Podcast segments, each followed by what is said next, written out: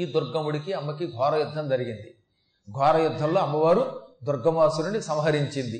అప్పటి నుంచి దుర్గాదేవీతి విఖ్యాతం తన్మే నామ భవిష్యతి, దుర్గమాసుర సంహత్వాత్ దేవి దుర్గేతి గచ్చతే. దుర్గముణ్ణి చంపటం వల్ల కూడా అమ్మకి దుర్గా అని పేరు వచ్చింది. ఎంతో పూర్వం ఎన్నో నిర్వచనాలు చెప్పానుగా మీకు ఈ 3-4 రోజులుగా. ఇప్పుడు మరోసారి ఆవిడికి దుర్గా అనే పేరు వచ్చింది. ఎందుకు? దుర్గముణ్ణి చంపటం వల్ల. దుర్గముడనే రాక్షసుణ్ణి సంహరించి ఆ రోజు నుంచి అమ్మవారు దుర్గా అనే పేరు పొందింది.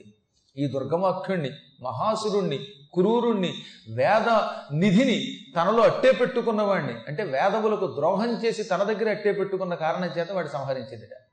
వేదమంత్రములు శిష్యుడు వినయంతో వచ్చి అడిగితే చెప్పాలి. అలా చెప్పని వాడికి కూడా దుర్గముడికి వచ్చిన గతి వస్తుంది, గుర్తుపెట్టుకోండి. అందుకే జ్ఞానం కలిగిన వేద పండితులు రాగానే అవతల వాడిలో వినయం ఉంటే వాడికి ఉపనయనం అయ్యి సంస్కారంతో వస్తే వాడికి నేర్పుతారు. అంతేకాని నా కులం వాడివా, నా ఇంటి పేరెట్టి వాడివా ఇలాంటివి అడగనండి వాళ్ళు. పూర్వకాలంలో వేద పండితులు దగ్గరకు వచ్చిన వాడి వినయము, వాడి ప్రవర్తన, వాడికి ఉపనయనం అయ్యిందా లేదా, వీడికి నిష్ఠ ఉందా లేదా, ఇవి తెలుసుకుని నేర్పేవారు అన్నమాట. అదొక నియమం. అలా కాకుండా ఎవరికీ చెప్పకుండా తన దగ్గర దాచుకుంటే అవతలవాడు తను మించిపోతాడేమో నేర్పకపోతే వాడు దుర్గముడితో సమానుడు. వేద శక్తిని, వేద మంత్రములను, వేద నిధానమును దాచుకున్నవాడు దుర్గముని వలె నశిస్తాడు. ఇప్పుడు దుర్గముడు చావగానే వాడికి ఇచ్చిన వరం కూడా పోయింది. కాబట్టి మొత్తం మళ్ళీ ఋషులందరికీ వేదం వచ్చేసింది. వాడు బతుకున్నంత వరకే బ్రహ్మవాడికి ఇచ్చిన వరం చెల్లుబాటులో ఉంటుంది. రాక్షసుడు చావగానే ఆ వరం పోయినట్టే. పోగానే మర్చిపోయిన మంత్రములు అందరూ పొందారు. సాయంకాలం పాటు రోజు సంధ్యావందనం చేసేవాళ్ళు, పొద్దున సంధ్యావందనం చేసేవాళ్ళు, మధ్యాహ్నం సంధ్యావందనం చేసేవాళ్ళు, మళ్ళీ పళ్ళాలు పట్టు కూర్చున్నారు. వాళ్ళకు తోచిన రీతుల్లో వాళ్ళు సంధ్యావందనాలు, గాయత్రి జపాలు మళ్ళీ మొదలు పెట్టారు. లోకంలో యజ్ఞములు సాగాయి. దాంతో దేవతలకు మళ్ళీ శక్తి వచ్చింది. దేవతలు తిరిగి భూలోకానికి యథాప్రకారంగా వర్షం కురిపించడం మొదలుపెట్టారు. అమ్మవారి ఇచ్చిన విత్తనాలు భూలోకంలో మళ్ళీ పడ్డాయి కనుక అవి మొలకెత్తి పంటలు చేతికి వచ్చాయి. దాంతో ఇప్పుడు అమ్మవారు మళ్ళీ వచ్చి అందరికీ కడుపు నిండా అన్నం పెట్టవలసిన అవసరం లేకుండా పోయింది. ఈ విధంగా నేను మళ్ళీ భూలోకంలో బ్రహ్మగారి సృష్టి యొక్క వ్యవస్థని, అస్తవ్యస్తమైన వ్యవస్థని చక్కదిద్దుతాను. అప్పటి నుంచి నన్ను దుర్గాని పొగుడుతారు. అప్పుడు మిమ్మల్ని రక్షిస్తాను నేను. పునశ్చాహం ఇదంతా శుంభది శుంభుల వధ అయిన తర్వాత అమ్మవారు దివ్య రూపంతో దేవతలకి చెబుతోంది. ఎప్పుడెప్పుడు నాకు ఏ పేరు ఎలా వస్తుంది, ఎప్పుడు ఏం దొరుకుతుందో చెబుతోంది అన్నమాట ముందే. ఇది మనకి అపూర్వమైన ఘట్టం. ఒక ముక్కలో చెప్పాలంటే దుర్గా సప్తశతిలో దీని తర్వాత ఉన్న ఘట్టం ఇంకా కేవలం సురధుడు సమాధి యొక్క వరాలే. ఇది మాత్రం అమ్మ స్వయంగా చెప్పిన ఘట్టం. అందుకే ఈ ఘట్టాన్ని మనం చెబుతూ ఉంటే ఒక పక్కన శంకరుడు, మరో పక్కన వ్యాసుడు వంటి వెంటాట. నేనన్నాం కాదు, మార్కండేయ పురాణ వ్యాఖ్యానంలో కింద వ్యాఖ్యాతలు రాశారు. ఇది శ్రీధరుడు లాంటి మహానుభావులు రాశారు. ఈ ఘట్టం అంటే అమ్మవారు దేవతలకి నేను ఈ పని చేస్తాను, అప్పుడు నాకు ఈ పేరు వస్తుంది అని చెప్పిన ఘట్టం ఉందే, అమ్మే స్వయంగా చెప్పటం వల్ల ఇది ఎక్కడైనా పురాణం కింద ప్రవచనం జరుగుతూ ఉంటే అక్కడ వినడానికి వచ్చి శంకరుడు, మహానుభావుడైనటువంటి వ్యాసుడు ఉండి వింటారు. ఎందుకంటే ఈ వ్యాఖ్యాతల తర్వాత వాళ్ళు కదా, కలియుగం వాళ్ళు కదా, వాళ్ళు అంత బాగా రాశారండి. ఇప్పుడు నేను చెబుతున్నాను, నిన్నటి నుంచి మొదలుపెట్టి అమ్మవారు ఏం చెప్పింది అవునా అంటే, ఈ వేదిక మీద నాకు చెరోవేపున ఒకవేపున సాక్షాత్తు అష్టాదశ పురాణవేత్త, అష్టాదశ పురాణములు రాసిన వ్యాసుడు, మరో పక్కన ఆదిశంకరుడు, ఇద్దరు ఈ వేదిక మీద కొలువై ఉండి మనల్ని దీవిస్తూ ఉంటారు, నన్ను మిమ్మల్ని కూడా. పైపెచ్చి ఇంకో అదృష్టం ఏమిటి, మనకి రేపు వ్యాస పూర్ణిమ. అసలు వ్యాసుడు పుట్టాడు కాబట్టి అది గురు పూర్ణిమని చేసుకుంటున్నాం మనం. ఆయన్ని మర్చిపోయి రకరకాల ఫోటోలు పెట్టుకు పూజిస్తున్నాం, అది వేరే విషయం. అసలు వ్యాసుడిని మనం ముందు గౌరవించాలి. వ్యాసుడు ఆషాఢమాసంలో పూర్ణిమ తిథి నాడు పుట్టుకొచ్చాడు. ఆయన వేదవ్యాసుడు పుట్టిన కారణం చేత దాన్ని వ్యాస పూర్ణిమ అన్నారు. వ్యాసుడు సమస్త లోకాలకి గురువు అంటో గుర్తుపెట్టుకోండి. ఇవాళ వ్యాసుడు లేకపోతే భారతం లేదు, వ్యాసుడు లేకపోతే ఈ వేదముల యొక్క విభజన లేదు, అప్పుడు ఒక వేదాలకు ఒక క్రమం లేదు, ఉపనిషత్తులు లేవు, బ్రహ్మసూత్రములు లేవు. అన్నిటికీ మించి అష్టాదశ పురాణాలు, ఈ మత్స్య మార్కండేయ భవిష్య భాగవత బ్రహ్మాండ బ్రహ్మవైవర్త బ్రహ్మ వరాహ వామన వాయు విష్ణు అగ్ని నారద లింగ గరుడ కూర్మ స్కాంద పురాణములని ఈ పురాణములు, ఈ 18 పురాణాలు ఈ భూలోకంలో ఉండవు ఆయన లేకపోతే. ఇవన్నీ ఇచ్చి మనల్ని ఒక క్రమ పద్ధతిలో నడుపుతున్న సద్గురుడు వేదవ్యాసుడు.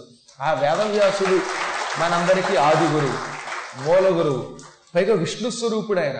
కృష్ణుడు ఎలా అయితే కృష్ణం వందే జగద్గురు అని పిలువబడ్డాడో అలాగే ఆయన వ్యాసుడు కూడా వ్యాసం వందే జగద్గురు అని పిలువబడిన వాడు ఆయన. ఆ తర్వాత మళ్ళీ కలియుగంలో ఆ వ్యాసుని పరంపరని మనకు అందించడానికి శివుడు శంకరుడి రూపంలో వచ్చాడు. అంటే ఒక ఆయన విష్ణువు, ఒక ఆయన శివుడు. శంకర శంకర సాక్షాత్ వ్యాసో నారాయణో హరి. సూత్ర భాష్య కృతౌ వందే భగవంతౌ పునః పునః. శంకరుడంటే సాక్షాత్తు ఆదిశంకరుడు, వ్యాసుడు నారాయణుడు.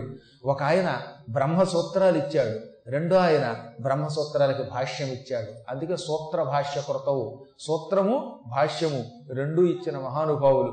అటువంటి భగవత్ స్వరూపులైన ఆ ఇద్దరి గురించి పదే పదే నమస్కారాలు చేయాలి మనం. ఆ వ్యాసుడు పుట్టింది రేపు, అవునా? పూర్ణిమ రేపు వస్తుందా? దానికి ముందే ఈ స్తోత్రాలు మనం వినగలుగుతున్నాం. ఈ స్తోత్రం అమ్మవారేమో దేవతల ద్వారా చేయించుకున్నది, దేవతలకి వరాలిచ్చింది, భవిష్యత్తులో ఏం జరుగుతుందో చెబుతోంది, తనకి ఏ పేర్లు వస్తాయో చెబుతోంది. ఈ వినడానికి వాళ్ళిద్దరు ఇప్పుడు వచ్చి కూర్చుంటారు. అంటే ఇదంతా కూడా సంకల్పం ఎవరిది? సద్గురువుల యొక్క సంకల్పం. కాబట్టి ఏ ఘట్టం ఎప్పుడు అవ్వాలో అప్పుడే వస్తుందో అండి. మనం గింజుకున్న రాదా ఘట్టం మామూలుగా అనుకుంటున్నాం. ఈ స్థలానికి ఉన్న పవిత్రత వల్ల, సద్గురువుల యొక్క కటాక్షం వల్ల మనం ఎప్పుడు ఆశ్చర్యకరంగా ఆ సమయంలోనే కథలు చెప్పుకుంటున్నాం. మనం సంపూర్ణ అనుభవద్వైపం చెప్పుకున్నామండి 40 రోజులు. అప్పుడు ఏమైంది? సరిగ్గా ఎప్పుడూ లేనిది ఆ సంవత్సరం మనం ఇలాగే ఫిబ్రవరి నెలాఖరులో మొదలుపెట్టాం. హనుమత్ జయంతి మధ్యలో వచ్చింది. హనుమద్వైభవం చెప్పుకుంటుంటే హనుమత్ జయంతి వచ్చింది. మనం ఆ రోజు అనుకోకుండా ఇక్కడ గారెలు దండేయడం, ఇక్కడ పూజ చేయడం అన్నీ జరిగాయి. హనుమంతుడిని ప్రతిష్ఠించుకున్నాం. అలాగే భాగవతం జరుగుతున్నప్పుడు శ్రావణ మాసం వచ్చింది మనకు అనుకోకుండా. ఎందుకని అప్పుడు మనం కొంచెం లేటుగా మొదలుపెట్టాం కనుక. ఇలా ఏ కాలములో ఏ దేవతలు అవతరించారో ఆ కాలంలో ఆ ఘట్టాలు వస్తున్నాయి. మనం అనుకోకుండానే అలా వచ్చేలా చేసుకుంటున్నవాడు వ్యాసుడే. ఆ వ్యాసుడు యొక్క, సద్గురువు యొక్క కటాక్షం మనకి సంపూర్ణంగా ఉంది అని చెప్పడానికి మాట చెబుతున్నాను అన్నమాట. ఇప్పుడు అమ్మ మళ్ళీ చెప్పింది, నాకు భవిష్యత్తులో మరో పేరు వస్తుంది. అప్పుడు ఏమిటో పేరు తెలిసినా, పునశ్చాహం యదా భీమం రూపం కృత్వా హిమాచలే. మళ్ళీ కొంతకాలం గడిచాక కొంతమంది రాక్షసులు, భీమాసురుడు అని పేరు కలిగిన రాక్షసులు పుడతారు. వీళ్ళందరికీ కూడా వంశమే భీమవంశం. భీముడు అని ఒక రాక్షసుడు ఉన్నాడండి. ఆ భీముడు అనే రాక్షసుడిని చంపాడు కాబట్టి శివుడికి భీమశంకరుడు అని పేరు. ఆ భీముడు అనేవాడు చాలా భయంకరుడు. వాడి వంశస్థులు భీమాసురుడు అని పిలువబడతారు. అప్పుడు వాళ్ళు మళ్ళీ లోకాలని అల్లకల్లోలం చేస్తారు. అప్పుడు నేను భీమం రూపం కృత్వా, భీమము అంటే భయంకరం, ఒక భయంకర రూపం ధరిస్తాను.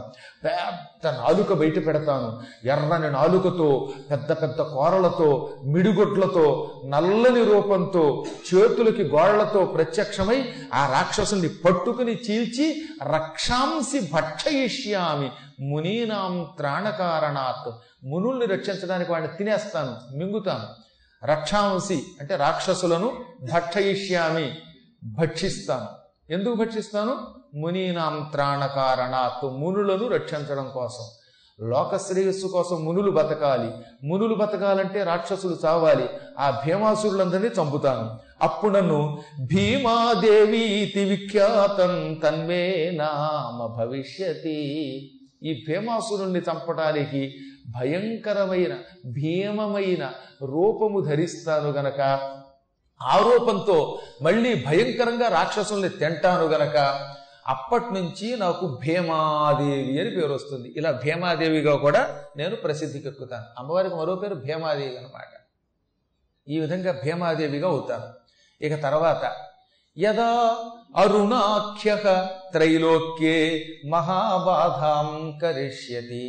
మరి కొంతకాలానికి భూలోకంలో అరుణుడు అని పేరు కలిగిన ఒక రాక్షసుడు పుడతాడు. ఈ అరుణాసురుడు బ్రహ్మ కోసం కఠోర తపస్సు చేస్తాడు. అప్పుడు బ్రహ్మ ప్రత్యక్షమై నీకేం వరం కావాలో కోరుకోమంటాడు. షరామామూలుగా వాడు ఎప్పుడులాగే నాకు మరణం లేకుండా వరం ఇమ్మంటే ఇది మాత్రం కుదరదు అంటాడు బ్రహ్మ.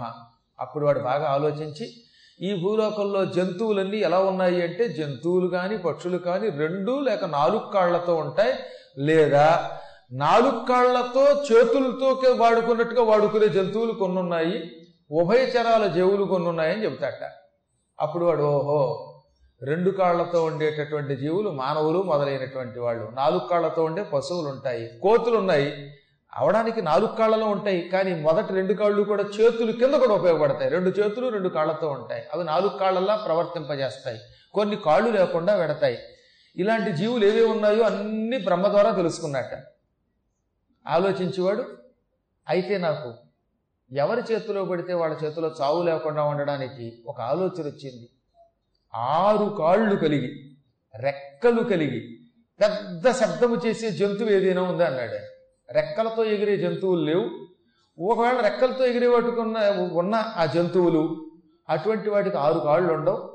ఎనిమిది కాళ్ళు ఉన్న శరభమృగం ఉన్నది, కానీ ఆరు కాళ్ళు ఉన్న జంతువులు లేవు అన్నట్ట బ్రహ్మ.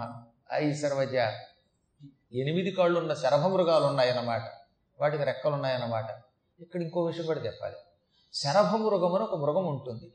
ఆ మృగమునకు ఎనిమిది కాళ్ళు ఉంటాయి, రెక్కలు ఉంటాయి. అది సింహాన్ని అవలేలగా తన్నుకుపోయేది. ఇప్పుడు ఆ జాతి అంతరించిపోయింది.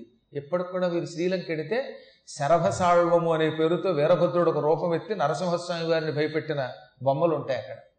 అటువంటి జంతువులు కూడా ఉండే ఒకప్పుడు. కాబట్టి అయితే ఎనిమిది కాళ్ళు ఉన్నాయి, లేదా నాలుగు ఉన్నాయి, లేక రెండు కాళ్ళు ఉన్నాయి, రెక్కలు ఉన్నాయి, కానీ ఆరు కాళ్ళుండి రెక్కలతో ఎగిరే జంతువులు లేవు. ఆ జంతువులు కూడా పెద్ద శబ్దం చేసేవి లేవు.